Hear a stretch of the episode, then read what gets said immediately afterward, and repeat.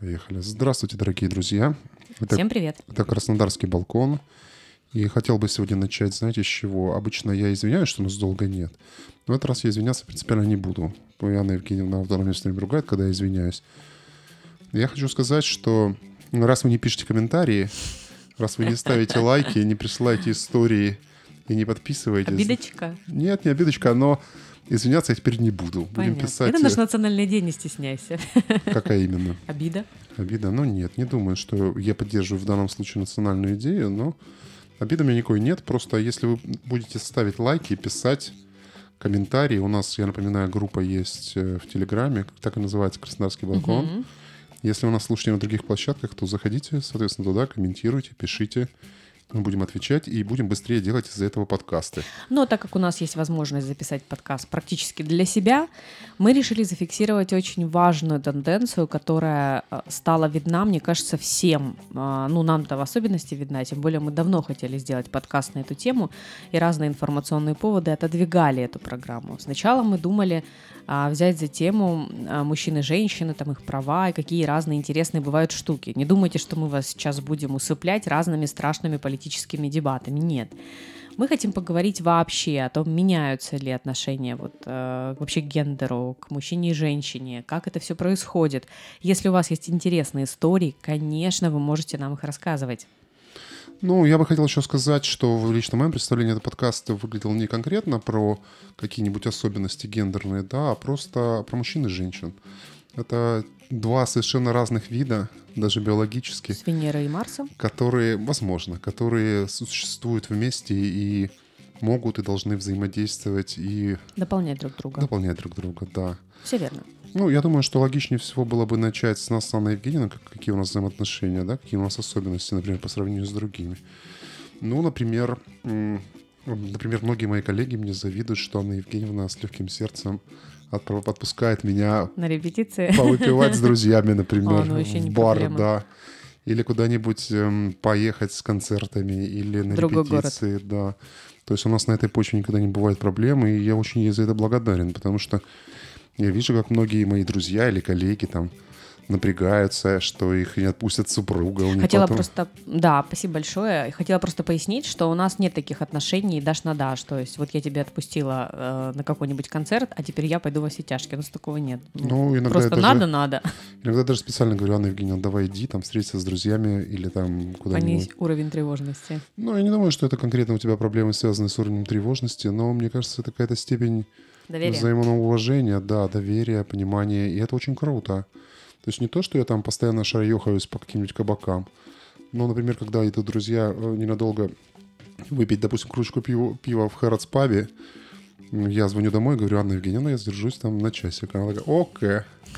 И мы там выпиваем с друзьями, например, я прихожу вечером домой, ложусь спать. Никаких истерик меня никогда не устраивают. Это, конечно, огромное преимущество. Никто тебя 12 ночи не будет словами. О чем ты думаешь? И почему, почему мне не подарили сегодня цветы? Ну, ну да, да. Но тем не менее, я же стараюсь дарить цветы. Это как ну, опять да. думаешь о своих шлюхах, да? Ох, вы мои шлюхи, как приятно о вас думать. Как... Откуда это? Это мой друг, товарищ Король, так сказал, когда помнишь же его, да? Конечно. Да, это привет, Вася, передавай, если слушаешь э, Королю. Это вот замечательная фраза «Шлюхи, шлюхи, как приятно о вас думать». Откуда это? Ну, это он ляпнул. Просто это экспромт. Я нигде не видел этой штуки. Ну, может быть, из интернетов э, я поняла. скрадено. Ну да, как всегда это у нас бывает. Да, но со своей стороны, соответственно, я стараюсь э, выполнять какие-то функции, ну, то есть в быту. Слушай, какой-то прям отчет. Ну, почему бы нет? Окей. Я то хочу я похвастаться. Я должна что-то сказать. Ну да. Я не знаю, что мне сказать. Мне кажется, я там, не знаю, слишком деятельная, там, категоричная. Периодически веду себя как мужчина, тебе не кажется? Да нет, наверное. Писающий с тебя стоя я не заметил, да. Я такое не практикую. А, не знаю даже, что по этому поводу сказать, но я хотела бы, конечно, повернуть наш разговор на краснодарскую почву, потому что мне кажется, что женщины на юге, они особенные, они не похожи на тех, кто живет, например, в средней полосе. Я имею в виду даже по психотипу, по темпераменту. Я одно, ну, однозначно могу это сказать, потому что у меня есть очень много знакомых, например, которые приехали из Беларуси, из Москвы, из Питера, и, и Сибири, конечно. Ну, конечно, есть какие-то особенности. Если вы сейчас нас слушаете и вспоминаете, а да, я знаю такую одну краснодарскую местную, вот она мне такое-то, такое-то сделала. Или, может быть, у вас какая-то есть подруга, которая чему-то вас научила, и вы понимаете, что да, это действительно разность менталитетов, что это разное отношение и к женщинам, и к мужчинам. Напишите нам об этом. Ну вот, мне кажется, если говорить про как бы локальную такую специфику, да, то мне кажется, что у кубанских женщин все-таки есть какая-то такая вот аура ну, как бы вас таких женщин, которые могут за себя постоять, темпераментные. Как думаешь, с чем это связано?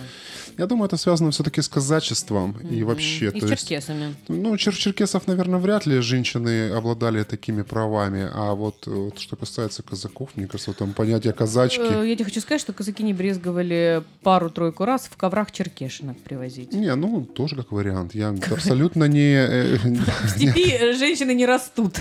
А, в степи женщины не растут, это правда. Но как бы мне сложно их осуждать. Я думаю, что черкесы тоже кого-то воровали, и это, в общем, до сих пор традиция 50-50. Присутствует. Как раз вспомнилась история про Беллу. И она такая вот довольно интересная, открытая дама. В Яблуновке, да, она жила? Честно, я не Сейчас помню. живет в Москве. Возможно. И была интересная ситуация, я подробностей не помню, и суть ее была в том, что ее выкрали и хотели выдать замуж как в каской пленнице. Ты рассказываешь слишком просто. Давай я расскажу в красках. Ну, давай. Короче, да. да. История была в том, что Белла жила а, в Яблуновке и ходила домой через Яблуновский мост. А тусовались люди разное время, а, там то на Красное, то в районе Горпарка, и, в принципе, ей было удобно. Ну, что там от Горпарка пройти до Яблуновки? Недалеко. Ей несколько раз говорили, Белла, ну, неужели тебе не страшно? Ну, вот ты там идешь. Ну, что было совершенно спокойно отвечала. Ну, во-первых, если кто-то решит меня украсть, он сам пожалеет. А во-вторых, я тут всех знаю, и каждый второй у меня знакомый, ничего со мной не случится. И это правда, кстати. Очень долгое время она ходила спокойно, ничего не случилось. Но однажды холодным ноябрьским днем ее какие-то заезжие ребята из Тахтамукая действительно положили в семерку и увезли к своей какой-то бабулечке, заперли в доме. Да, этот дом И забрали там... обувь и одежду у нее. Самое главное, да, что она была в каких-то зимних сапогах и в какой-то куртке. Они забрали, забрали да. куртку и сапоги, чтобы да. она не врезала туда деру.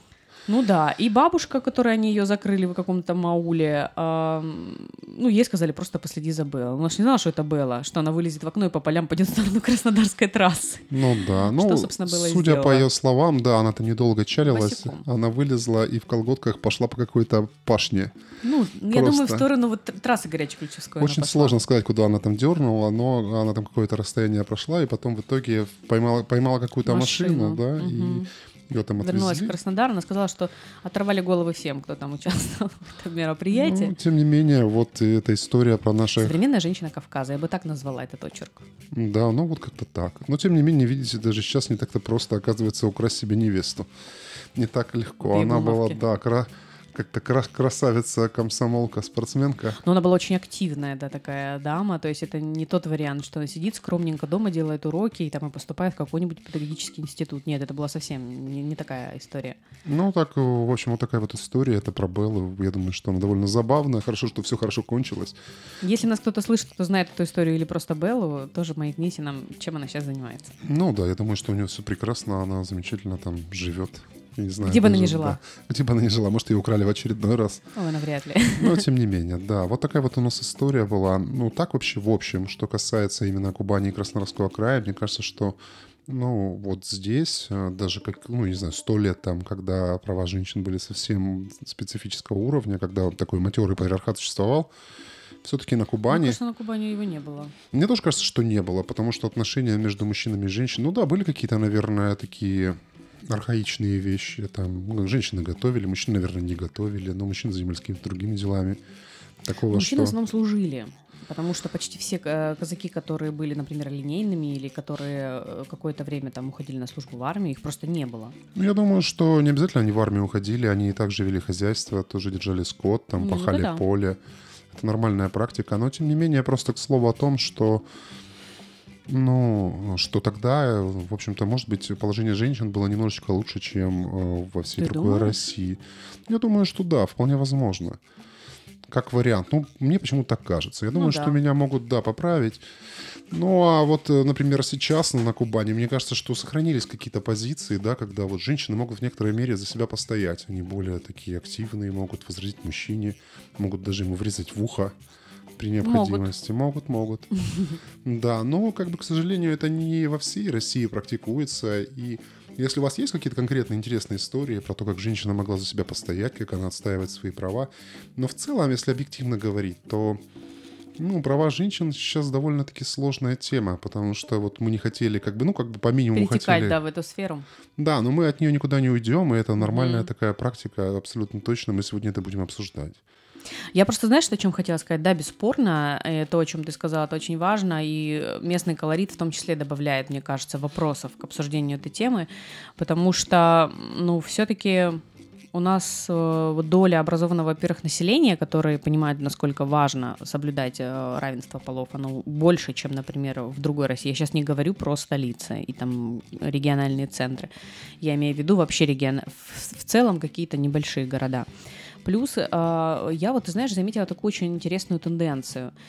22 год был довольно таким показательным по очень многим моментам, очень много перевернул с ног на голову, и один из моментов, который он перевернул, ну, по крайней мере, то, что увидела я, то, что мне бросилось в глаза, то, что а, те страны, которые там общепризнанно были светочем демократии, соблюдения прав, начали пересматривать, казалось бы, базовое правило по защите прав э, женщин. Я сейчас говорю как раз про Америку и про ее закон, который был принят, правда, в одном штате, но напомню, э, в Соединенных Штатах федеративное устройство, и каждый штат решает сам, как он людей казнит, за что он наказывает, за что он сажает в тюрьму и что он запрещает. Вот Техас, как один из самых консервативных штатов, они приняли решение запретить аборты. Таким образом, они, как они сказали, борются за то, чтобы э, рождаемость увеличилась. Вот что ты думаешь по этому поводу? Ну, я думаю, что вообще такая процедура, как запрет абортов, это Для увеличения рождаемости. совсем не способствует, наверное, э, улучшению рождаемости. Я думаю, что в первую очередь э, улучшению рождаемости как таковому, да, давай уже к фундаментальным вещам перейдем, раз мы говорим, это как бы благосостояние это уверенность, это надежность, это стабильность. А если женщина, ну или семья даже не хочет ребенка, ну какие-то мужчины и женщины, или просто женщин, то вряд ли этот ребенок будет вообще счастлив. Кстати, знаешь, интересная статистика. Буквально на этой неделе обнародовали а, последние данные переписи населения по всем странам. И впервые Китай не первая страна. Да, я знаю, Индия Видел? обошла, да. Они стали сокращаться. Причем в этом даже Илон Маск сказал, у него там было какое-то интервью в американском подкасте, и он об этом тоже сказал, и тоже на это обратил внимание. Он говорит, вот я всем про это говорю, пожалуйста, обратите внимание, это не просто так тренд, это на самом деле ну, показатель серьезных изменений. Ну, я думаю, что да, и как бы они тоже пришли к какому-то там, ну, у них более цивилизованное общество, у них меньше э, необразованного населения, наверное, уже меньше людей, Думаешь? которые занимаются. Я ну, думаю, что мы просто про это не знаем. Он ну, настолько закрыт, что принять решение о том, что на самом деле там происходит, сложно. Ну да, но я думаю, что общая тенденция по Китаю все равно развивается, да, ну, все да. равно больше образования. За миску супа уже больше не собирают айфоны. Ну, Хотелось не то, что даже за миску супа, но мне кажется, что та часть, которая занималась таким сложным трудом, где семье необходимо, ну, как бы, не знаю, по принципу начала 20 века, да, все равно такие были там до какого-то, я не знаю, времени, может, 20 лет назад. То есть были какие-то части населения, которые ну, не знаю, там, грубо говоря, жили за счет натурального хозяйства, производили какие-то ресурсы, соответственно, когда численность населения, ну, численность семьи была очень важна. Я думаю, что основной прирост происходил из-за этого. А сейчас, когда люди более образованы, у них есть доступ к медицине, доступ э, к технологиям. Современным средствам производства. Ну да, да. То есть, когда появились комбайны, когда появились машины, то есть, соответственно, ну, в такой сумасшедшей рождаемости, там, 5, 6, 7, 10 детей уже такой необходимости нет. Хотя, с другой стороны, очень интересный показатель, который говорят все про это, экономисты и демографы, что люди — это новая нефть. То, что неважно, там, ты живешь там, в Китае, в Бангладеш, э, в Швеции или в Америке, э, количество людей это показатель развития экономики и количество людей именно это такой вот как бы это э, ресурс. фонд да да нет это очевидно никто с этим не спорит это было всегда потому что каждый человек даже если он плохо что-то делает, он все равно э, что-то производит, он потребляет, обеспечивает какой-то, ну, я не знаю, насколько это сейчас относится к нашей теме, ну и поднятие процента, то есть если у тебя население, допустим, там миллион человек, или у тебя население 100 миллионов человек, если ты поднимаешь проценты там на один налоги на один процент, то у тебя, соответственно, какой-то прирост Это существует. вот к чему я сейчас веду. Дело, дело в том, что по подсчетам э, одного из подразделений ООН, который занимается демографией, в нашей стране к 2000 сотому году будет проживать 112 миллионов. Это в с нашей. учетом пандемии в нашей. Ну, сложно сказать. Видишь, как все очень быстро меняется. И на такой долгий срок, я думаю, загадывать не стоит. Но вот и возвращаясь к вопросам абортов, про которые ты говорила, да, изначально, здесь, наверное, специфика не в целом демократического общества, а конкретного маленького региона. Ну, то есть Техас, нужно понимать специфику Соединенных Штатов. Я не сам, не глубоко в это погружен, но, сколько я знаю, там в разных штатах, ну и вообще в общем в Америке живут очень религиозные люди, Ну, очень разный много. этнический состав, разные вероисповедания. Ну, тем не менее, все равно большинство американцев, они довольно верующие люди, они там католики, не знали, кто они там. Пресвитерианцы. Ну, неважно, то есть у них там своя какая-то церковь, и там, ну, да, баптистов за счет, много. за счет того, что, да, они были как-то в относительной изоляции там сто лет назад от общества, от всего, у них вот очень долго сохранялась эта религиозность, эти взгляды. И, ну, Техас вообще как бы славится своими всякими сумасшедшими делами и законами и всем прочим. Ну, в общем-то, я не удивлен. Также у нас в каких странах аборты Я была за- очень удивлена, когда Польша ввела такой закон. Но Ну, у них это- это было связано с тем, что у них к власти пришли вот эти вот реакционно настроенные э, правые, которые Ну, они там тоже какого-то католики. религиозного, да, ну, какого-то крыла, они, да, да, да. да. И они, ну, я объясняю это, наверное, тем, что, ну, во-первых, тут уровень образования однозначно сыграл а, роль в решении этого вопроса. Плюс, конечно, религиозная составляющая. Причем религиозная, может быть, даже сыграла меньше, чем образование. Не хочу никого сейчас обидеть. Но первые же э, исследования, которых очень много, и они по очень многим разным странам проведены, все исследования показывают, что как только запрещаются аборты, а, очень увеличивается количество Подпольных э, абортов, криминальных женская абортов, смертность. да, женская смертность, куча сирот и не то, что не растет демография, ну там совсем все грустно. Ну, я не знаю, как это связано. Мне кажется, это такое фундаментальное право. Вообще, изначально мое предположение, ну, как вот мое утверждение, да, что тело каждого My body, человека, rules. да, да, это вот его храм. То, что, допустим, то, что касается там, я не знаю, алкоголя, наркотиков, э, какой-то приватной жизни, каких-то вещей там с прическами, стрижками, татуировками, это сугубо дело, дело этого тела. То есть, и я думаю, что аборты тоже к нему относятся. Я вообще не представляю, каким ну, чем нужно руководствоваться, чтобы запретить эти вещи, если женщина не может содержать ребенка, если он Благими намерениями, как всегда, куда, сами знаем, выслана дорога. ну, причиняет добро. Но это как бы понятно, но это совершенно не решает никаких проблем в моем представлении. Я думаю, что наши слушатели нас поддержат. Слушатели, дорогие И мои, слушательницы. да, как вы считаете, влияет ли, имеет ли какое-то положительное влияние запрет абортов, гипотетически? Конечно, нет. Ну, это я, не- ты Я не, слушатель. да. Ну, ты не слушательница, ты сразу реагируешь. Я думаю, что Вообще у нас очень классная, прости, что перебиваю, есть а, книга у Людмилы Улицкой, называется «Казус Кукоцкого». Там как раз про гинеколога, который очень-очень подробно показана история с абортами, к чему она приводит, и как вообще, насколько важно для того, чтобы а, было много людей, и с демографией было все хорошо, насколько важно а, то, как государство следит за женским здоровьем. Это прям краеугольный камень. Ну, я думаю, что здесь вопрос не только жен- женского здоровья, а здоровья как такового вообще здравоохранения. Я думаю, что ни один э, здравомыслящий медик не скажет, что аборты нужно запрещать.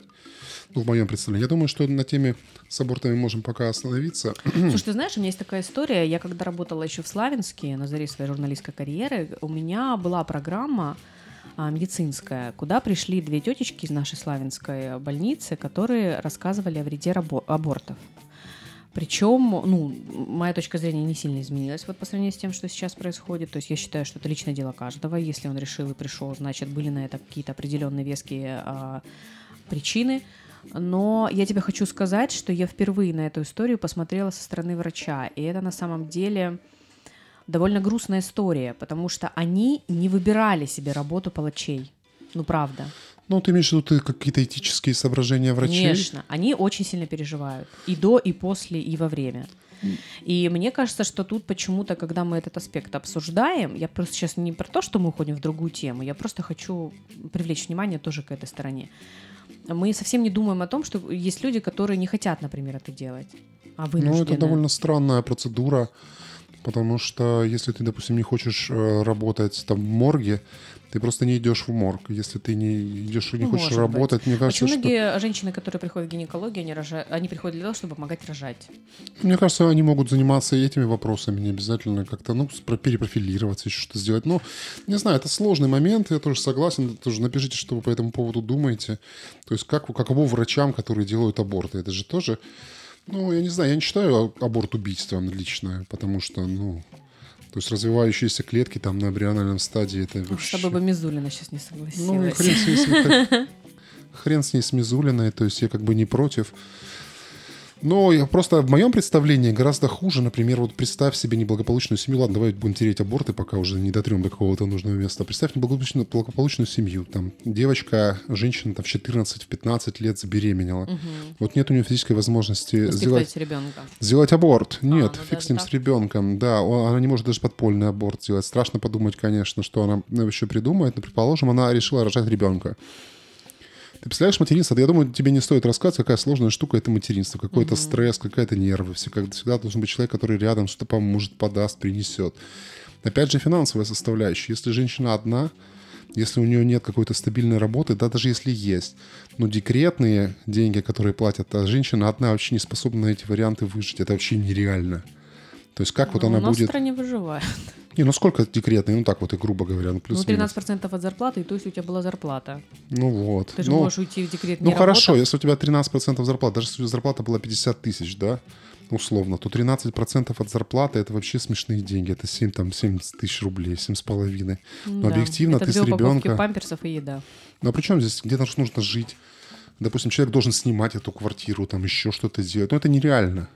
Да. То есть и запретить вот здесь, это значит не только ребенка обречь на Нищету. погибель. Но это так называемая ловушка бедности. То есть люди, которые оказываются в такой ситуации, они обречены. То у них нет Ну, возможности там э, понятно. получить лучшее образование, самим э, выучиться, чтобы лучше найти более хорошую обеспеченную работу и так далее. То есть я как бы смотрю на аборты с этой стороны. Да, когда, допустим, у женщины там 10-20 абортов, ну я грубо совсем загибаю, то, конечно, это стоит обратить внимание, потому что, может быть, эту женщину на образовательные курсы Ага. отправить, Что, что как- такое предохранение? Что такое предохранение, да, и как это все работает, вообще, как устроен женский Ты организм. знаешь, Но- что у нас сейчас собираются запретить эти, уроки в школах?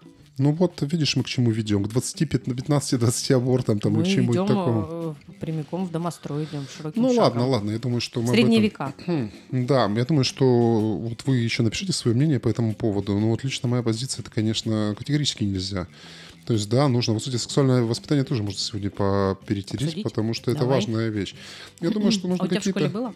Ну, ты знаешь, у меня же было что-то типа подобного. Мой классный руководитель пригласила, у нее был бывший ученик, который учился в меди. Ну, он студент или аспирант. И он приходил к нам и рассказывал про секс в очень доверительной форме. Какие-то вещи простые. Просил использовать презервативы. Просил быть аккуратным с венерическими заболеваниями. Рассказывал про венерические заболевания. Про беременность, про какие-то процессы. Это было, может, в классе восьмом. Ну, ты знаешь, совершенно ни на что не повлияло, все нормально, спокойно слушали. То есть ни у кого не поехала кукуха, никакие возмущенные родители не, э, потом не приставали к...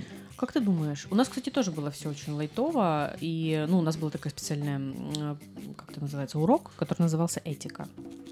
Там нам какие-то вещи рассказывали. Но, как правило, из этих уроков толком ничего нельзя было по поводу сексуальной жизни вы- вынести. Я сейчас имею в виду даже не саму механику, а вообще как бы этические форматы. И э, нам очень повезло, у нас была очень адекватная, очень классная преподаватель по трудам у девочек, а, которой мы могли спокойно эти вопросы задать, и которая нам очень хорошо отвечала, и вообще у нас проблем с этим не было. Я просто вот что хотела сказать. Как ты думаешь, вот в ситуации, которая сейчас у нас а, разворачивается в школах вообще, ввиду последних изменений, остается ли... Хотя, в принципе, детям, наверное, сейчас немного проще, у них есть интернет, да, если Ну, что, они вообще могут... порнуху могут посмотреть легко, Я сейчас да. даже не про порнуху, я сейчас даже про какие-то вопросы, которые, ну, непосредственно важны для детей. Ну, я думаю, что в настоящий момент за счет этих вот бесконечного количества информации, за счет обмена даже, да, то они вообще быстрее растут, они быстрее нас во всем. Это мы были такими дегенератиками. Я Там хочу до сказать, что они времени. лучше нас. Я вообще уверена в том, Не, ну что это каждое очевидно. поколение следующее лучше. Не знаю, почему на наши школьные учителя все никак это не поймут. Они постоянно а, в детях ищут каких-то, не знаю, там, злодеев. Может быть, просто они их достали уже, конечно, есть такой вариант. Но фактор того, что демонизировать детей, ну, блин. Ну, я не знаю, да, однозначно. Я думаю, что, э, конечно, дети очень много узнают, и о сексе в том числе, и о взаимоотношении. они- Но это не отменяет э, как бы требования к родителям, требования, пожелания, наверное, о том, что с ними все-таки нужно разговаривать. Нужно как-то информировать. Я вспомнила просто а, наш вопрос, когда Майя нам первый раз пришла и сказала про секс. Помнишь? Я не помню. Ну, я была, наверное, лет 5 или 6. И она пришла, говорит такая, мам, как ты думаешь, секс должен быть по любви? Я говорю, ну, наверное, да. Ну, я тоже так думаю. Повернулась и пошла. Ну, видишь, все просто. Ну, не знаю, что она подразумевала тогда под сексом, но тем не менее. Я думаю, под сексом она подразумевала секс. Возможно. Но смысл в том, что дети, да, быстро растут. Они, как бы, наверное, умнее нас все-таки. Они более развитые и... Ну, и, кстати, такая особенность еще, на которую я знаю, не знаю, это мы совсем уже темы сделали автоп, что сейчас э, возраст вступления в половую жизнь детей, он на самом деле Позже. увеличивается, да, потому что э, он, э, секс не является настолько табуированным и ну, он как бы не является таким скрытым и не вызывает такого безумного интереса. Потому что я помню, что когда мне было там лет 14, все мальчики только про это разговаривали. Ты что там вообще, такое обсуждение, все, что, где, как. 14? Ну, 14, ну, тогда все обсуждали. Наверное, когда полковой жизни как таковой еще, конечно, не было, ни у кого. Так-то какие-нибудь эксперименты. Я в это время занималась скрипочкой, а мне вообще было не до этого. Не, ну, может быть.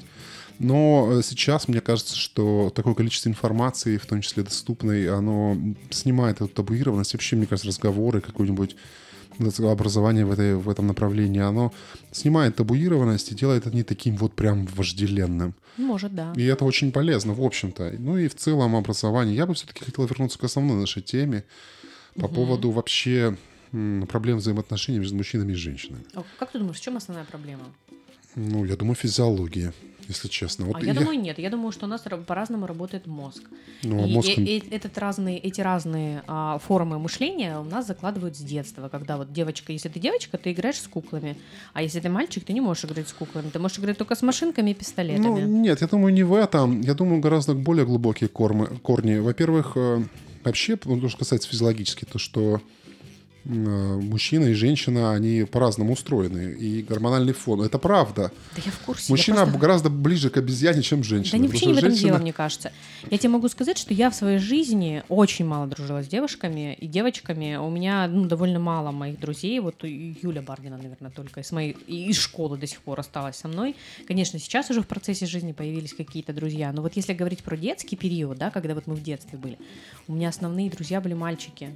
Нет, ну... Мне э, комфортнее было с мальчиками. Я в саду играла с мальчиками. И, работа у меня тоже куча мальчиков. это не совсем с о том, я мальчиками хочу комфортнее, сказать. хочу тебе сказать. Вот в этом, кстати, вот в этом одна из особенностей. Я хотел на этом заострить внимание. Девочками невозможно сложно. Потому что то, что касается в том числе и рабочей дискриминации женщины, я вот как-то этот вопрос вентилировал и натолкнулся на одно такое решение. Есть такое убеждение, что типа женщины хуже продвигаются по карьерной лестнице. Ну, там как минимум два декрета. Ну, не считая, даже не беря в расчет декреты, что в том числе на женский карьерный рост э, ну, влияет там половая, ну, вообще на карьерный рост влияет, влияет половая принадлежность. Конечно. Но здесь есть еще, знаешь, какая обратная особенность? То, что мужчины, в отличие от женщин, умеют кооперироваться.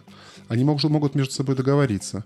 Допустим, э, я несколько раз встречал такую обстановку в, отделе, когда собираются все, и нужно нам условно выбрать как кого-нибудь начальником отдела, ну или как-то назначить. Круто, это демо- демократия. Ну, не то, что демократия. Кто-то хочет, кто-то не хочет. То есть, условно, Кто-то не могут, может. условно могут быть договориться, люди могут договориться, мужчины, и вступить в какой-то союз, ну, для того, чтобы достичь каких-то целей, в том числе и повышение по работе.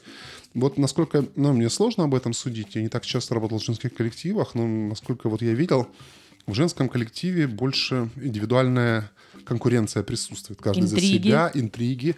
То есть они сами, сами себе ставят какие-то подножки, подсечки. Потому что мужчины, даже вот, допустим, если один мужчина собирается достичь какой-то цели, он может договориться со своими соратниками, условно, и как-то Купить, запугать. помочь, да, попросить помочь, в том числе и купить, запугать. Это одна сторона. А с другой стороны, нельзя, конечно, сбрасывать, что я сказал по поводу физиологии, это тестостерон. Потому что мужчина, он всегда боец, он борец, он такой, он всегда прет, он всегда себя Думаешь? показывает грудью. Конечно. То есть в нем вот эта вот особенность э, соревновательная, вот такая вот борьбы, типа быстрее ли- всех побежать. Да, п- п- ну, конечно, это все как бы имеет сексуальную под собой подоплеку, но в целом, то есть сама психология мужчины такая, вот, я стану больше всех, я самый толстый, Да, самый поняла. сильный, самый высокий, Да-да. посмотри, какие у меня красивые копыта и все такое. То есть это особенность мужской психологии, поэтому, ну, они как бы, ну, они физически сильнее. То есть если мужчина и женщина вступают в какие-то дебаты, то мужчина все равно орет громче, у него глаза на выкате страшнее. Но иногда в дебатах важен мозг. Определенно. Я вот к этому и хотел подвести, что на самом деле женщине довольно сложно конкурировать с мужчиной просто в обычных условиях. Ну, Ну, как вот, знаю. Как в спорте, например, да? В спорте есть определенные, э, скажем так, категории. Есть мужчины, есть женщины. Нет, я согласен, да, есть категории. Но когда мужчина и женщина встречаются на одном поле, то особенность женщин — это такая вот как Мягкая сказать, сила. мягкая сила, да. То есть это вот самые лучшие женщины, на моем представлении, в моем представлении, самые успешные, которые достигали высоких постов, они все умеют действовать не так э, вот напористо, как мужчины. Они вот могут находить какие-нибудь... Да, ты Ходы. хотела сказать. Я да. вообще очень хочу сказать по этому поводу. Дело в том, что а, было проведено исследование, я точно знаю, что оно было проведено именно среди женщин-руководителей. И учитывались а, женщины, ну, как бы на большом временном промежутке, причем рассматривались как а, монаршие персоны, так и руководители крупных бизнесов, так и руководители государственные. И во всех этих направлениях была выделена одна четкая черта, которая присуща всем женщинам-руководителям, как правило. Эти женщины-руководители, неважно, кто это будет, Ангела Меркель, это будет Елизавета II или будет Екатерина, Да, наша или великая. президент Финляндии, Или да, Оль- она женщина. Или Да? Ольга Наумова, которая очень, ну, как бы, по-моему, два года рулила магнитом. Сейчас она в другой немножко бизнес пошла. Ну, неважно. Набиулина. Моя дорогая, любимая Эльвира Захивзада. Ладно, ладно. Ну, она немножко не подходит сюда, потому что она женщина все-таки восточной формации. Тут э, нужно делать определенную ссылку. Я сейчас не, не буду ее брать. Я вот э, про вот этих сейчас пройду. Дело в том, что э, в исследовании в этой группе принимало участие несколько представителей. Они были не только там по всяким гендерным вопросам, там и вопросы семьи. Ну, короче, очень много всего. Что они выделили? Самое главное, что женщины, которые э, вынуждены руководить, они приобретают черты мужчин. Знаешь почему? Почему? И они ведут себя более жестче, чем они на самом деле есть. Они ведут себя более, а, как бы так сказать, по-мужски, что ли, да, более агрессивнее, потому что их положение обязывает. Не уверена, что если они находятся здесь, они должны себя, ну, грубо говоря, они должны себя вести как мужик в юбке. Абсолютно. Ты знаешь, я вот тоже об этом Причем, думал. сейчас быстро завершу. Мгм, мгм. Причем на самом деле это получилось одинаково как для а, представителей 20 века, вот сейчас, например, да, так и для представителей там 18 и 16 века, в том числе Елизавету Первую, э, которая британская, тоже рассматривали. То есть у них у всех поведение одинаковое. Это, во-первых, с одной стороны подчеркивает в том числе, что мы там а, одной, эм, ну, все гомо сапиенс примерно одинаково себя ведем, неважно, сколько там 200-300 лет прошло для эволюции, это вообще смешно. Я думаю, значительно больше прошло в этом плане по поводу того, что женщины начали занимать какие-то посты. Ну, Ну, да, но просто я к чему? К тому, что если женщина становится руководителем, она становится больше мужчиной. Ну, потому что она вынуждена конкурировать. И э, показывать пример. Ну, может быть, и пример, но в том числе она должна конкурировать с мужчинами. Но, тем не менее, Ну, от нее этого ждут, давай так. ну, если ты конкурируешь, ну, как ждут? Э, Любая работа предусматривает то, что ты, ну, вот, как я тебе говорил, да, будешь бить себя в грудь и показывать, что ты Ну, конечно. лучше всех. И это То очень, есть- кстати, многое зависит. Прости, что перебиваю тебя. Сейчас просто доведу этот разговор, раз уж э, вспомнил ты Эльвиру Набиулину. У меня был такой период, когда я не работала в Центробанке. Я работала на Кубани-24 экономическую программу делала, и получилось так совершенно случайно. То есть я не думала, что этот человек там будет. Это был руководитель э, банка Энтеза, не реклама, а, который отвечал за бизнес в странах СНГ. И он там, какое-то у него было мероприятие в Краснодаре, он приехал, я попала на пресс-конференцию к нему, это был, а, по-моему, 15 год, и у меня была возможность с ним пообщаться по поводу экономики вообще российской, не буду сейчас всех погружать в эти детали, но я задала ему вопрос, э, как вы сейчас оцениваете российскую экономику? И он, конечно, не мог не сказать этот шаг, который был предпринят в декабре 2014 года на Бюльне, когда она резко подняла ключевую ставку на 17%. И он мне сказал, человек европейский, с европейским сознанием, который натренирован на соблюдение прав женщин. Он говорит, если честно, мы все подумали, что она просто истеричка. Она ведет себя просто как, как женщина, и нужно просто понять и простить. Прошло полгода, чтобы до нас, до мужчин дошло, что в тот момент это был единственный верный вариант. Ну, может быть. Да нет, я вообще не спорю с этим. Ты знаешь, у меня совершенно нет никаких предрассудков по поводу женщин-руководителей. Под руководством женщины, если честно признаться, я ну, под прямым не работал. Но я встречал женщин, которые ну, на довольно высоких должностях, на ответственных, и они очень внимательно и качественно выполняли свою работу. И поэтому я иногда, у меня иногда вызывает недоумение э, того, что очень сильно много разговоров про то, что ну, там стеклянный потолок для женщин, еще что-то такое. Потому что, ну, объективно, если где-то вот на моей работе ну, я занимаюсь проектированием, там, строительством. Ну, понятно, что это немножко не женская специфика, но я вот не понимаю, то есть нет такой, наверное, работы, которая была бы не женской спецификой. В моей отрасли, конечно, женщин меньше. Но, тем не менее, я вот не могу сказать о том, что где-то они э, не имели равных возможностей с мужчинами. Ну, это потому, что... что остатки Советского Союза нас этому учат, понимаешь? Ну, может быть, Просто я Советский Союз спорю. как ракета всех унес туда, э, в замечательное будущее, где кругом равноправие. Потому что, например, я точно знаю, что а, астронавты а, американские во время вот полета Челленджера, когда готовили вот эти вот всякие разные а, экипажи для полета, например, на Луну, очень хотели попасть женщины-астронавты вот в эти команды. Их никого не то что не пускали, им даже не давали возможность заявиться в группу для проверки, хотя они Но- все были пилотами, они все летали, у них у всех были отличные показатели. И только когда полетела Валентина Терешкова, и там одна из женщин, правда, не помню, как ее уже зовут, она написала огромное письмо по поводу того, что, ну, на секундочку, советы уже всех пустили. Вы что, Ну, хуже? очень- И только это стало стартовой точкой для Ты Знаешь, развития. насколько сильно это стало стартовой точкой? Это очень интересный факт, кстати, что ты его затронул. Я тебе уже, наверное, ранее говорил, когда мы готовились к этому выпуску. Есть такая особенность, что за все время космических полетов от э, Валентины Терешковой, да, которая была первой, до современных дней, я тебе говорил, да, сколько было женщин-астронавтов в Соединенных Штатах, которые полетели в космос, ну, на разные там экспедиции. Но когда я смотрел эту статистику где-то три месяца назад, их было 51 женщин-астронавтов. А в России, ты помнишь, сколько я тебе говорил? Два или три, да, наверное? Четыре. Ну, тоже. Четыре, по-моему, или пять, включая вот это вот, которая в космосе снималась, как ее там зовут, помнишь? Юлия? Пересильд? Да. Ну, она же актриса, она же не Но тем не менее считается, что да, вот даже с Что учетом... там, Пересильд? Да, Четыре. Да. Ну, всё- Ну, четыре понятно, или- что четыре или везде пять, маркетинг. да. То есть хотелось э, Советскому Союзу утереть нос Америки. Давайте девочку запустим. Не, неважно, выживет, не выживет. Нет, там есть особенности на самом деле воздействия на женский организм Ну, э, я космической думаю, что среды. да, конечно. Потому что перегрузки, и, И перегрузки, радиация, да, в основном, Радиация, да. в первую очередь, потому что, ну, мужчины как-то получше с ней справляются, для женщин это более губительно, особенно в отношении репродуктивных каких-то особенностей ее. Ну, как бы я не думаю, что это принципиальная такая проблема, и женщина может самостоятельно э, принять такое решение, но Я хочу просто сказать еще, знаешь, о чем? Несмотря на то, что американцы сколько там отправили? 50? 51. А у них вот эта вот история, я думаю, что как и у нас, как и в любой стране, тут абсолютно неважно, с кем мы сейчас сравняемся, там, с американцами или там, с итальянцами, неважно. У них до сих пор вот эти вот правила закрепленные, как вот ты говоришь про стеклянный потолок, я сразу вспомнила.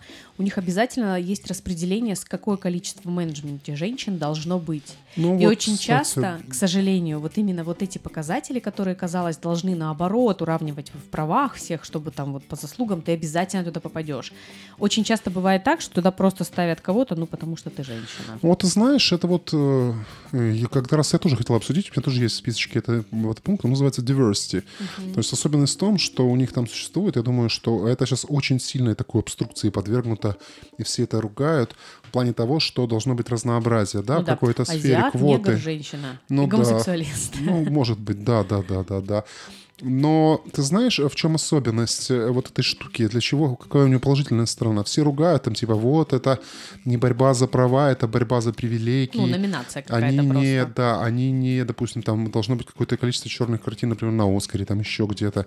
Но здесь есть другая особенность. Это вот с моей стороны э, положительный аспект этого. Конечно, да, там, может быть, некомпетентные люди попадают, может быть, там какие-то несправедливости происходят, еще что-то, но есть другая особенность. Дело в том, что вот, чтобы побороть ловушку бедности как таковую, да, то есть э, не станет больше появляться, ну, допустим, там, темнокожих каких-то ребят, если их не будут видеть, если не будут попадать, если не будут Примера не развиваться. будет, да? Не обязательно пример, да, до, допустим, человек туда попадает, он, во-первых, получает знания, он получает деньги, он получает возможности, он э, потом эти возможности как-то распределяет, другие люди получают их.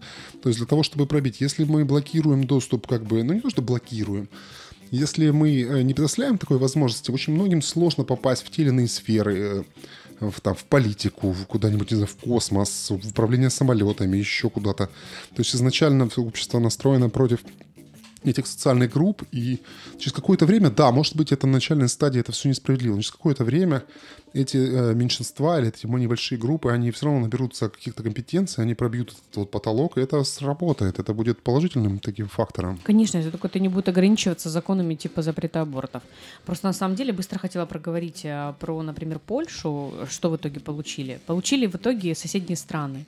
Ну, куда туда ездят, польские женщины ездят, ездят делать Не, я аборты. понимаю, но я думаю, что все это абортами у нас не ограничится. Но вообще сейчас, кстати, по поводу вот diversity, что я хотел сказать, что сейчас есть такая шутка, что самый социально незащищенный это белый гетеросексуальный мужчина. Мужчина. Да. Ну что ты по этому поводу можешь сказать? Ну, это правда. Я, ну, как бы, ну, мне кажется, что да, во-первых. Во-вторых, это подтверждают все мои знакомые, которые часто бывают в Европе там или в Америке. Понимаю, но вот, скажем, в разрезе нашей страны, что ты можешь сказать по поводу белого гетеросексуального мужчины? У него Но проблем, он- наверное? У него вообще нет проблем. Ну, я не скажу, что у мужчин проблем нет, но это, мне кажется, Ну, у этой преувеличено. категории нет проблем. Ну, мне кажется, он, даже я бы сказал по-другому. У нас у всех Саша, категорий есть Первые проблемы. 40 лет жизни мальчика самые сложные. Мы все про это знаем. Ну, не только первые 40 лет, потому что... Вторые 40 тоже. Ну да, да. Все, все 40 лет, если он дожил до понимаешь, 40 что лет... в такой стране, как наша, она абсолютно не репрезентативна с точки зрения обсуждения гендерных вопросов. Знаешь почему? Почему? Потому что у нас сначала была революция с Первой мировой войной. Те, кто выжил в революции и в гражданской вой- войне, может, по- попытались уцелеть во Второй мировой войне. Те, у кого получилось, прошлись еще по ним катком репрессий. И э- эти несчастные крохи, которых воспитывали мамы и бабушки, холили, лелеяли, целовали везде, где только можно, вот это вот инфантильное существо потом пришло и сделало своих детей, которое вообще не знало, как, как Ну, Мне из кажется, сделать это очень, настоящих мужчин. это очень унизительно. Я Не абсолютно с хотела тобой не никого согласен. уни- но это очень- Я сейчас просто говорю не про большинство, я сейчас говорю про тех людей, которые, в принципе, мы часто видим.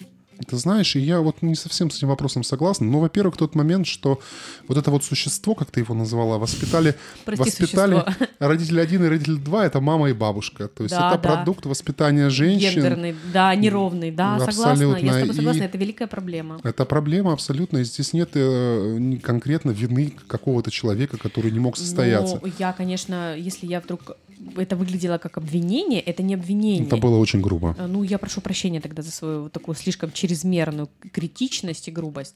Я хотела сказать о том, что человека, который а, в итоге рождается в таких условиях, когда у него из воспитателей только мама, бабушка и тетя, безусловно, человек этот не виноват в том, что он оказался в таких условиях, и он не может с ними бороться, как правило. То есть та модель взаимоотношения, которая ему изначально с детства навязывается, она не имеет практически возможности вырасти э, ну, нормальную, в логич- логичную форму взаимодействия мужчины и женщин, так как мы это сейчас понимаем.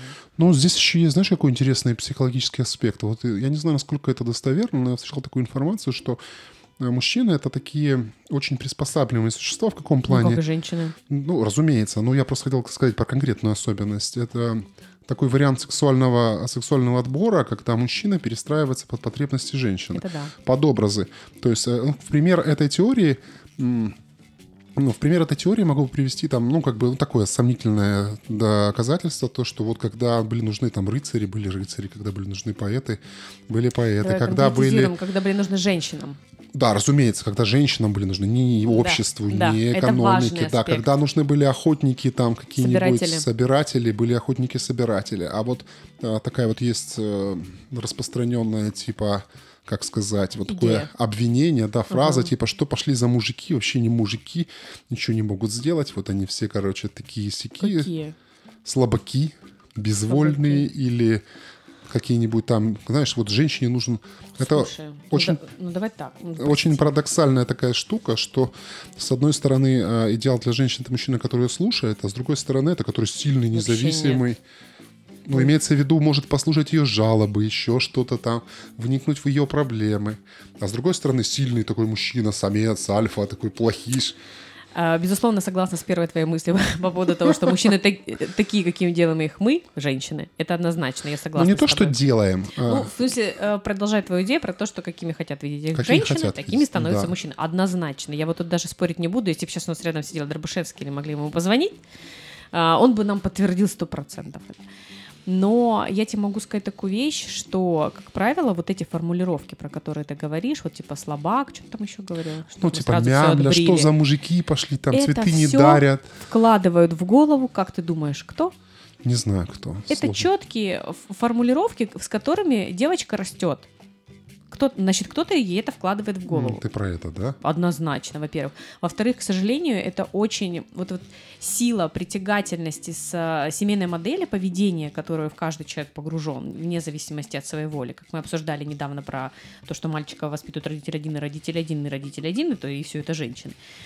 То я тебе могу сказать такую вещь, что очень сложно вырваться из той схемы, в которой ты воспитан. Потому что человеческое существо с эволюционной точки зрения, с точки зрения Homo sapiens, оно воспитывается, ну вот ближайший, наверное, пример — это система ДНК. То есть оно репликативно все воспроизводит, как тебя в детстве научили. Вот тебя научили вот так вот кашу есть, ты так ее будешь есть. Тебя научили так вилку держать, ты, ты так и будешь ее держать. Тебя научили Не, ну, это говорить хорошо, а это плохо. Ты будешь это делать. Помнишь, э, Подожди, завершу, да. завершу свою идею.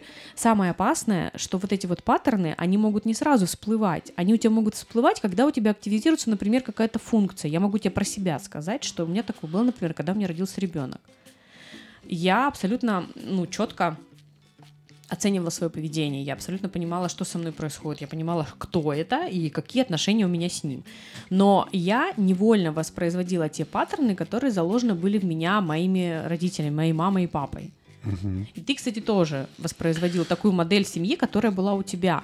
Это нормально и по-другому быть не может. Ну, ты знаешь, а вот здесь я могу частично с тобой поспорить. Дело в том, что если человек себя осознает, то он может этим управлять в некоторой степени. Сашечка, Подожди. Но для этого, подожди. чтобы осознавать, нужен хоть какой-то компетенции в области собственного развития. Нет, разумеется. А не просто сидеть и есть. Нет, разумеется, я про это говорю. Помнишь, мы с тобой смотрели, я не помню, кто это был, какой-то философ, который, спо- которые спорили о том, что что есть человеческая вот личность, это продукт воспитания или продукт изначально заложенных в него генов. И они пришли к выводу, что и то, что заложено, и воспитание, и все это накладывается. Я думаю, что вот смотри, я даже могу сказать по себе. То есть мне повезло, у меня хорошая семья, нормальные взаимоотношения, я очень уважаю своих родителей, они хорошие люди. Ну, как у всех, у них есть какие-то недостатки. Когда я, мне было там лет 13, я вот говорил себе, я вот не буду делать плохо, как вот там поступал, допустим, отец. Мне не нравилось это качество его. Или там я не буду так делать. Я пытался это анализировать, я надеюсь, что мне это удалось. То есть совокупности там не какие-то поступки не совершать, какие-то действия. И хорошее качество, наоборот, закреплять. Так что здесь, мне кажется, вопрос именно самосознания. Может быть, в том числе возможность, как бы, которую родители дали развиться мне, и это все осознать, это отдельный момент. Но если Ну. бы ты жил, например, с ними в одном доме, тебе было это сделать практически невозможно. Как бы ты это не оценил, поверь. Ну, И, почему? ну, я тебе говорю, что на самом деле ты бы постоянно, каждый раз, когда ты уходил бы от этой системы, ты бы постоянно сталкивался с какими-то вопросами, трениями, проблемами.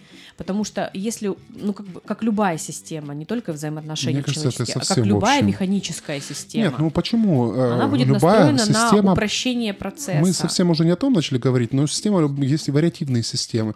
Если ты встречаешься с какой-то проблемой, и у тебя есть, как правило, не одно решение. То есть особенность вот э, мышления заключается в том, чтобы находить как можно больше вариантов как бы решения какой-то проблемы.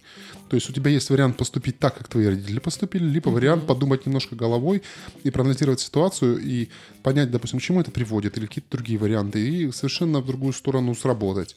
Да, согласна полностью с тобой. Единственное, хотела у тебя спросить, вот как ты думаешь, а, вот в этой ситуации, когда у тебя есть возможность выбрать что-то, там, вариативность рассчитать свою, может ли человек, который воспитывался в схеме, когда за него все решают, от того, за кого он выйдет замуж, до того, кем он будет работать всю свою жизнь, может ли человек вот э, с такими с таким набором, данными. да, с таким набором дано, а, каким-то образом поменять эту Да, схему? конечно, систему? может. Но причем он А может это сделать на нужно? любой стадии. Первое, что нужно Два сделать, раза развестись? Ну почему ты вот А мне кажется, что это А невозможно. можно я скажу? Можно. просто э, очень легко на самом деле, э, вот когда ты находишься в каком-то потоке, для того, чтобы перестать в нем находиться, нужно предпринять одно действие, осознать, что тобой манипулируют. Ты, э, как правило, такие люди, они поступают не потому, что они привыкли, а потому, что у них нет желания что-то менять. Да, их все устраивает. Они катятся и катятся. Очень много проблем в жизни и ситуаций возникает, когда люди просто катятся по течению. То есть такая вот, как это называется, прокрастинация внутренняя, психологическая, да. То, что у нас очень любят называть э, кругом, как это, то есть желание выйти или не выйти. Выйти из зоны комфорта, это не означает, что если ты сидишь в удобном кресле, тебе надо сесть жопой э, на, пол, табуретку. на пол, условно, да. А выйти из зоны комфорта нужно понимать, то, что вот ты катишься по потоку, да, что-то такое, тебе твоя задача не в том, чтобы взять и прыгнуть под самосвал из, из какого-то вот э, с рутинного процесса, из работы, там еще чего-то, а в том, чтобы сесть и подумать, так, э, что в моей жизни происходит? Вот я повторяю эти рутинные действия изо дня в день. Может быть, мне стоит куда-то развиваться, начать учиться или улучшить свой быт или заняться каким-то хобби, или там, я не знаю, может быть, даже развестись, да, какой-то ситуации, когда бывает проблема в семьях, живут люди 10 лет, 20 лет, 30 лет, не любят друг друга, отравляют друг другу Терпят. жизнь. Да, они нелюбимые и несчастные. Может быть, им на какой-то стадии стоит развестись, э, найти свою любовь или заняться любимым делом, разрушить вот этот вот э, круговорот, да, эту кудерьму и начать жить хорошо, нормально, полноценно. Я на самом деле очень рада, что наш разговор вышел в стратосферу метафизики. Я очень люблю такие разговоры, но предлагаю немножко вернуться, вернуться Да, к нашим пе- баранам, да? Ну, не совсем бараны, я просто хотела другое сказать. Как ты думаешь, вот все постоянно ам, говорят о том, что ну, не только я еще под словом все подразумеваю вообще-то ученых, которые основываются на каких-то определенных исследованиях, что женщины выбирают себе таких мужчин, как у них отец, а мальчики, соответственно, таких жен, как мама. Я думаю, нет. Я думаю, это только в том случае, если уж отец там был такой супер-пупер, и тогда какие-то качества. Ну, понятно, смотри, ты живешь в окружении какой-то модели, условно, да? Если к тебе, если э, с тобой поступают хорошо, если тебя уважают, если твоему мнению прислушиваются, то, разумеется, ты, попадя в другую ситуацию, будешь чувствовать себя некомфортно. То ну, есть, плохую, допустим, да, например? допустим, да ты не обязательно... Или хорошую. В любую. В любую ситуацию, которая не отвечает твоей модели. Да, смотри, какая ситуация. Вот, допустим, да, вот э, ты, допустим, растешь в семье, ну, допустим, ты мальчик, девочка, вообще не важно. Да. у тебя там какие-то хорошие взаимоотношения, родители тебя э, уважают, ценят, они слушают твое мнение, они тебя доверяют. И ты вот выходишь замуж, предположим, за мужчину, который тебе говорит, нет, там, женится кухня, Надень длинную юбку. надень длинную юбку, никуда идти нельзя. И ты сравниваешь модель. Если бы твои мама и папа тебя заставляли там все такое, тебе бы, может быть, это тоже было бы сложно принять, но это было бы немножечко легче, легче, чем для человека, который здесь не модель конкретно отца или матери, это какой там не Эдипов комплекс, ничего такого нету. Просто это связано с тем, что если у тебя нормальная обстановка в семье, то ты ищешь, э, себе пытаешься сформировать семью, в которой Ты есть понимаешь, нормальная... на что нужно ориентироваться, понимая, когда это нормально. Да, и даже, причем есть такая особенность работает, что если у тебя были плохие взаимоотношения в твоей семье, не обязательно означает, что ты найдешь себе такого говнистого человека. И наоборот. Ну да. Потому что есть у меня ряд примеров, когда вроде там мальчик или девочка, они растут в нормальной семье, все в порядке, и потом вязываются какие-то странные ситуации там с какими-то непонятными женами, разводами, мужчинами и всякими прочими вещами, которые совершенно бредовые. Это как бы, э, как сказать, это возможный вариант, но это не обязательное следствие. Оно никак с этим не связано в моем представлении. То есть это просто такой фактор, который незначительно на все это влияет. Позволяет тебе оценивать ту или иную ситуацию и принимать соответствующие решения. Согласна полностью. Слушай, у меня такая интересная есть цифра по поводу э, работы домашней. То есть, насколько она поделена между мужчиной и женщиной. Тут есть небольшое наблюдение. Но прежде чем мы будем делиться этими наблюдениями, я хочу озвучить очень интересную э, цифру.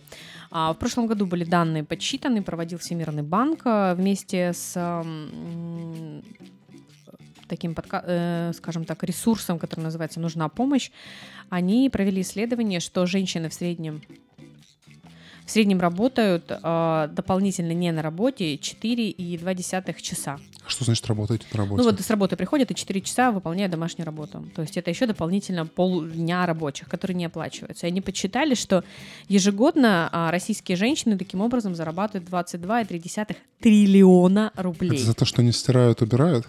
Ну да. Знаешь, там мне интересная история понравилась. По-моему, Леша рассказывал. А женщина, женщина, кстати, 4 часа тратит больше, чем 4 часа. А мужчины, знаешь, сколько тратят? Сколько? Ну, как ты думаешь? Два. Почти. Час 53 минуты. Не, ну смотри, допустим, мы можем... э, во-первых, хочу рассказать за, знанима- знаменательную историю, которую э, мне предсказали, правда, я не сам свидетель. Когда мальчик и девочка сыграли свадьбу, мама поженились, устроили там сумасшедшую свадьбу какую-то, безумную, короче, там на тысячу человек с какими-то там, не знаю, конями, каретами, там миллионы миллионов туда вгрохали. Прошел месяц, и они развелись. И невеста сказала, когда они разводились, что он ей должен заплатить за то, что она стирала и убирала. Ну, через месяц. Месяц. Да-да-да, условно.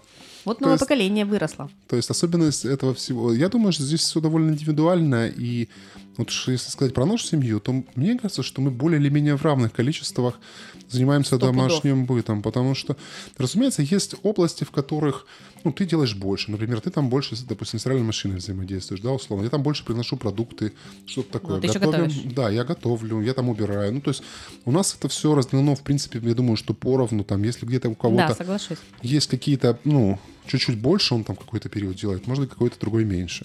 То У есть я меня в думаю, ближайших планах научиться работать шуруповертом. без проблем, я тебя научу. Отлично. Будешь полочки вешать и...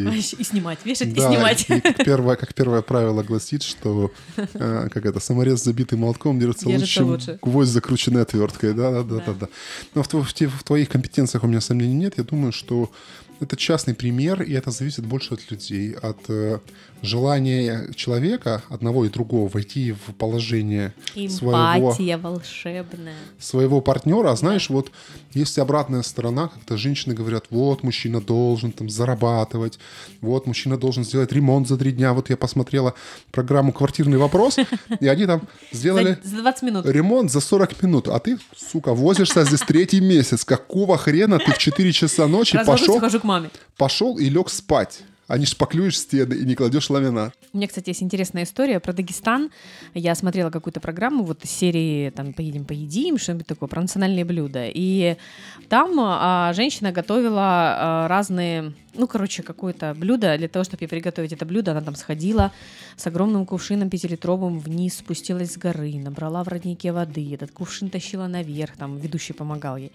Потом она пошла, набрала а, лепешек этих а, коровьих, а, собрала их, а, разожгла печку. Ну, короче, это все для того, чтобы там вскипятить воду и сделать хинкал, она там полдня ходила по горам и все это собирала. И вот товарищ, который ей помогал, такой, блин, так тяжело, вот это ходить с этими ведрами под гору, тра-ля-ля.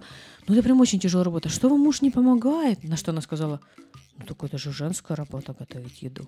И он так бедный о- оказался в таком замешательстве, потому что, ну, вроде бы, с одной стороны, да, но с другой стороны, вот это вот намотать 20 километров.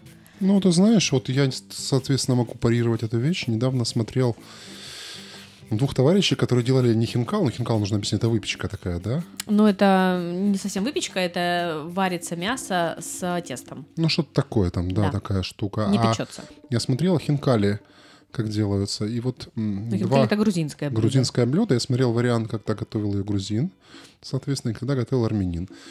И они там вообще прям говорили о том, что вот тесто для хинкали замешивание, это вообще никогда не было женской работой, потому что она, тесто замешивается очень плотным, и даже мужчине его нереально промять, потому что, ну, там, это до часа занимает такой физической работы, что там вспотеешь и взмокнешь. То есть женщине вообще такие вещи не доверяли. Не то, что не доверяли, но просто Тяжело это было. тяжелая физическая работа. И вообще вот у них, мне кажется, такая специфика региона может быть. Может. Но вот в Грузии мясо, едой, особенно едой с мясом, и вообще это так традиционно, всегда занимались мужчины. Я тоже, например, люблю готовить блюда, но которые с мясом. Без мяса вообще не люблю готовить. Ну, Без мяса это не блюдо. это не еда, да. Это прикольно, конечно, пироженки там всякие, все такое. Но если там нет мяса, соответственно, это не еда. Можно какую-то фигню сделать. Печенье, например, я тоже могу. Ну, я могу сделать это, но это не еда.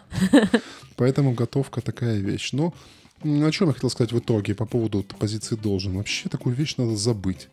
Даже в браке, даже где-то никто никому ничего не должен. Человек должен сам осознавать, когда... Человек твоему- должен. Ты сказал. ну хорошо, он должен осознавать, это правда. Не должен что-то делать или кому-то что должен, он должен хотя бы понимать своей Для себя. башкой для себя, внутри своей головы, о том, что его партнеру нужна помощь, что ему тяжело, что ему сложно. Потому что много проблем. Да, конечно, есть вопросы неравенства и ущемления прав женщин. Это вообще железная история. У нас, э, несмотря на все, что мы там пытаемся закрыть глаза на какие-то вещи, проблемы такие Очень присутствуют грустные. Да, но с другой стороны, я могу сказать, что кроме вот этого неравенства есть проблемы, в том числе и у мужчин. Мужчины тоже, они, конечно, прямолинейные, у них такой довольно дискретный мозг. Они либо да, либо нет, либо видят, либо не видят. Как Полоскова Дудя, помнишь? Ну ты такой простой. Переживала? Не переживала. Ну да, да. Вкл-выкл. Юра, да, Юра там. Ну вот а мужчины, они Сморозил такие, но тем не глупость. менее, они все равно подвержены стрессу. Они все равно, вот я смотрел, когда мы готовились к этому выпуску, что Россия на одном из первых мест э, в мире по самоубийствам. Печальная такая информация, да, и, как ни странно, э, самоубийство среди мужчин в 6 раз больше, чем среди женщин. Она Евгения предположила, что это связано с тем, что Женщина, должна думать еще о, о детях. Ну, э, я смотрел специфику, и специфика показывала, что самое высокое количество самоубийств среди мужчин от 40 до 50 лет. В этом возрасте уже детям, ну, может быть, и 20 лет на самом деле, Ну, 10. и 15. Ну, ну не знаю, Слушай, по-разному. ну разные же семьи разные ставят перед мужчинами задачи. Некоторые семьи ставят, например, задачу, мы его должны выучить, и ты каждый год платишь деньги за то, пока он учится в университете. Потом следующая задача, мы должны купить ему квартиру. Следующая задача, мы должны мы найти должны, ему- должны, должны, Ну, ты, как- ты что, не знаешь такие семьи? Каждая вторая. Нет, я не спорю, но это дело такое, каждой семьи, конечно, с этим не поспоришь, но вот это вот давление, этот стресс, особенность в том, что партнеры в браке, да, они должны не давить друг на друга, И не заставлять, зрения не гнуть везде. эту палку, а поддерживать изначально. Да, есть моменты, которые требуют сказать, типа, нет, так делать нельзя, ты не прав, ты грубо разговариваешь, ты мне не помогаешь, ты не прикрутил полку, ты что-то не сделал. Но нужно понимать у всего грань. То есть чего ты хочешь добиться э, какими-то там своими претензиями, да, условно. Ну и на попустительство тоже все нельзя отпускать, потому что нельзя, потому что я, я знаю кучу примеров, когда ну, либо мужчины начинали там копытом бить, хотя изначально в отношениях было все нормально, да, вот он такой вот весь мужчина, мужик, мужикастый. Вместо сосков кулаки у него, да. Ну или бывают ситуации обратные, кстати. Вот в моем э, окружении довольно много мужчин, на которыми женщины, ну, им просто руководят. Вот ты туда не пойдешь. Нет, мы поедем... Слушай, ну давай так, но это же не проблема всегда женщин. А если Нет. мужчина рос в семье мамы и мамы, Нет, ну ты знаешь... э, и он сам занимает я думаю, позицию что... такую? Нет, проблема не в маме и маме. Есть э, э, семейные взаимоотношения, это сложная штука. Она строится как бы вот как вяжется спицами, наверное, как бы петелечка к петелечку. Где-то есть уступки, где-то есть обратная сторона. Очень много браков распадается, кто-то хочет идти на какие-то уступки, а кто-то, да. кто-то не готов идти А на кто-то уступки. в позе. Кто-то в позе, да. То есть в любом случае это как бы вот такая система, я не знаю, даже как бы вот... э, Сдержек и противовесов. Ну, вроде как. Это нас Цитирую слова. Е- Екатерину Михайловну Шульман. Ну да, да. Так что это все относительно. То, что касается прав мужчин и женщин, ну, сложная история. Знаешь, что хотела сказать? Давай добавим Но. немножко перца. А то у нас такой морализаторский какой-то эфир. Вот мы такие замечательные, классные, друг другу что-то там готовим. Я там шурупом верчу и так далее. Давай, может, про какие-то свои факапы расскажем ребятам, чтобы они не Например? думали. Ну, вот сейчас вспомним какие-нибудь. Не, ну, сложная у нас была тоже ситуация, когда родилась Майя. Мне было 25 лет, 26, тебе было чуть-чуть больше. И, ну, это была сложная ситуация. Мы жили на съемной квартире, и ну, не все у нас в отношениях было гладко. Плюс еще нужно понимать тот факт, что на это все накладывается хронический недосып, нехватка денег, какие-то проблемы, э, ребенок еще болел. То есть было много таких нюансов, которые, ну, не сказать, что у нас какие-то были особые трудности в отношениях, да, или какой-то там супер разлад. Но все равно это все очень сложно. Еще Плюс- хотела, знаешь, добавить? Все правильно ты говоришь. Просто я недавно встретила на просторах интернета фразу, то, что э, показатель вашей семейной жизни хороший. Это когда вы там воспитали одного ребенка, пережили один переезд, там, и сделали один ремонт.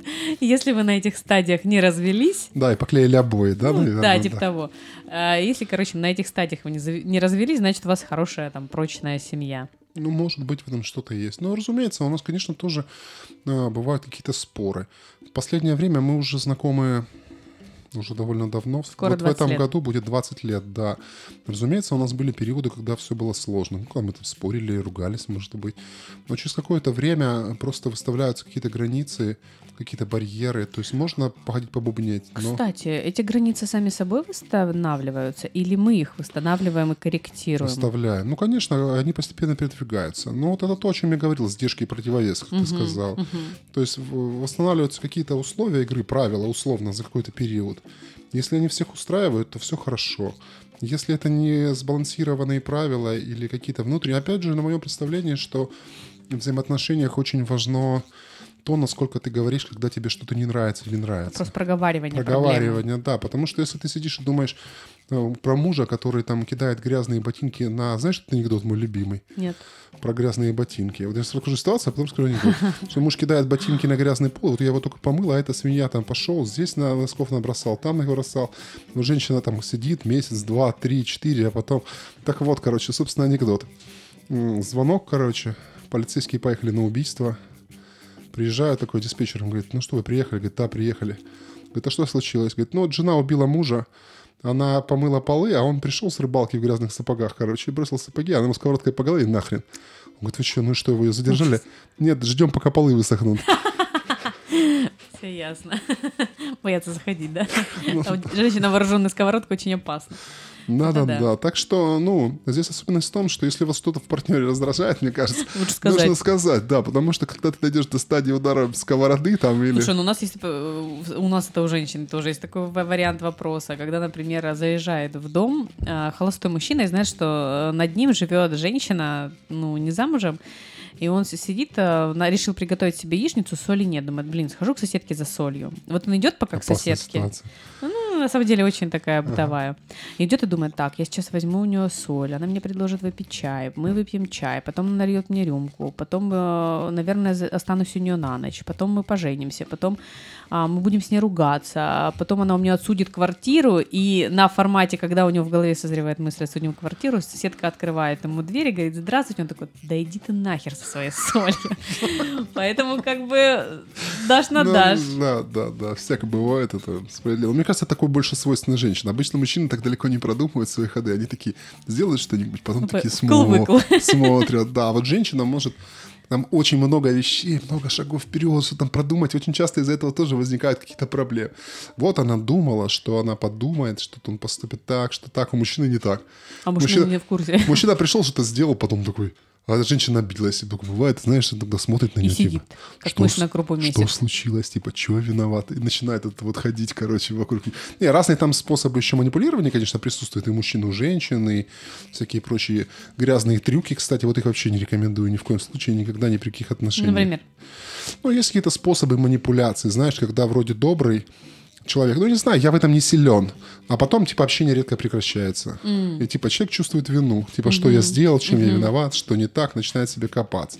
То есть, ну, как бы, я забыл, как это называется прием. Но это не важно. Нет, как-то игла, мол, называется, или что-то такое. Ну, это какие-то сложные приемы, всякие психологические манипуляции. То есть, один момент такой очень важный, который нужно понимать. Э, в отношениях лучше не манипулировать. Отношения построены на каких-то коварных манипуляциях, каких-то взаимоотношениях, каких-то, я не знаю, там, уловках, каком-то шантаже, они вообще непрочные. Хорошие отношения — это там, где партнеры являются друзьями изначально, и бонусом к этому идут уже какие-то отношения, когда у них общие интересы, когда у них общие взгляды, когда они хорошо проводят вместе, время вместе. То есть, если человек вам как друг изначально, мне кажется, из него получится неплохая партия. Ну, вообще как таковая. А если вот ты выбрал себе какой-то там идеал, мужчины какого-то там супер красавца на белом коне. Хрен его знает, каким козлом он окажется в итоге. Может, он и красивый, но эта обложка, насколько ее хватит. Все равно через 10, 20, 30 лет все состарятся и станут старыми сморщенными. То есть, а как бы потом уже, ну, они уже все будут одинаковые. Лучше, лучшие взаимоотношения возникают между друзьями, в моем представлении. Если мальчик и девочка хорошо дружат, общаются, веселятся, им прикольно. И дальше на этой почве появляются какие-то отношения, ну, это круто. А вот так вот с бухты-барахты увидел кого-то и влюбился там вообще, это совсем, наверное... У тебя, Александр, сегодня прям бенефис. Да, я рассказываю сегодня, у меня домашний психолог. Доктор Курпатов. Слушай, я тебе э, в формате коды предлагаю рассказать стихотворение, которое ты мне как-то однажды рассказал рассказал а, про то, что там э, про жену, которую я брал такой, помнишь? Нет. Ой, сейчас неловкая ситуация. А, это этот, как он? Э, не... маленькое стихотворение такое, чуть ли не четверостишье всего лишь. А, я свою жену не ругаю, я ее никогда не брошу. Да, дальше я... А, потому что я такой ее сделал, а брал я ее хорошей. Молодец. Да, это такая очень интересная история, мне очень нравится. Ну, миленько. Если вы дослушали этот подкаст до, до конца, спасибо вам огромное. Мы его чуть подрежем, наверное, потому что он очень долгий получился у нас. И вы услышите финальную вещь. Но любите, цените друг друга. А, если глобально в обществе мы не можем изменить картину по поводу несправедливости к женщинам и к мужчинам, полов, да, да, то сделайте хотя бы равноправие в своей семье. Что есть такое равноправие? Равноправие — это не привилегии, а взаимное уважение. И я бы еще со своей стороны хотела добавить, конечно, обязательно нужно слушать и слышать человека, который находится с тобой рядом и который твой самый близкий, потому что по статистике ты больше всего времени проводишь именно с ним. И, конечно же, доверять друг другу, уметь становиться на его позицию, воспитывать в себе эмпатию, если у кого-то ее нет, у кого она есть, развивать ее в себе, это неплохое качество, но двигает нашу цивилизацию вперед. Ну и, конечно, не забывать, что вокруг вас а, не все злобные враги, а люди, которые, возможно, просто вас не понимают, возможно, просто с ними нужно поговорить. Так как мы сегодня поговорили с вами, нам с вами было очень комфортно, надеюсь, вам тоже было слушать нас комфортно. Да, большое вам спасибо, что вы дослушали до этого места. Я не уверен, что вы дослушали. Но если вы дослушали, напишите сообщение нам в Телеграм. Если вы не подписаны на наш Телеграм, подпишитесь. Если вы не, под, не поставили сердечко нам в Яндекс Музыке или не подписались на нас в Расстрел. Apple подкасте, подпишитесь, потому что это важно для нас. Нам очень важно понимать, что нас кто-то слушает, мы кому-то нужны. Да. Точно такие же взаимоотношения. Мы с вами разговаривали, говорили, а вы нас услышите. Мы вас очень любим. Это был Краснодарский балкон. Всем пока, ребята, берегите себя.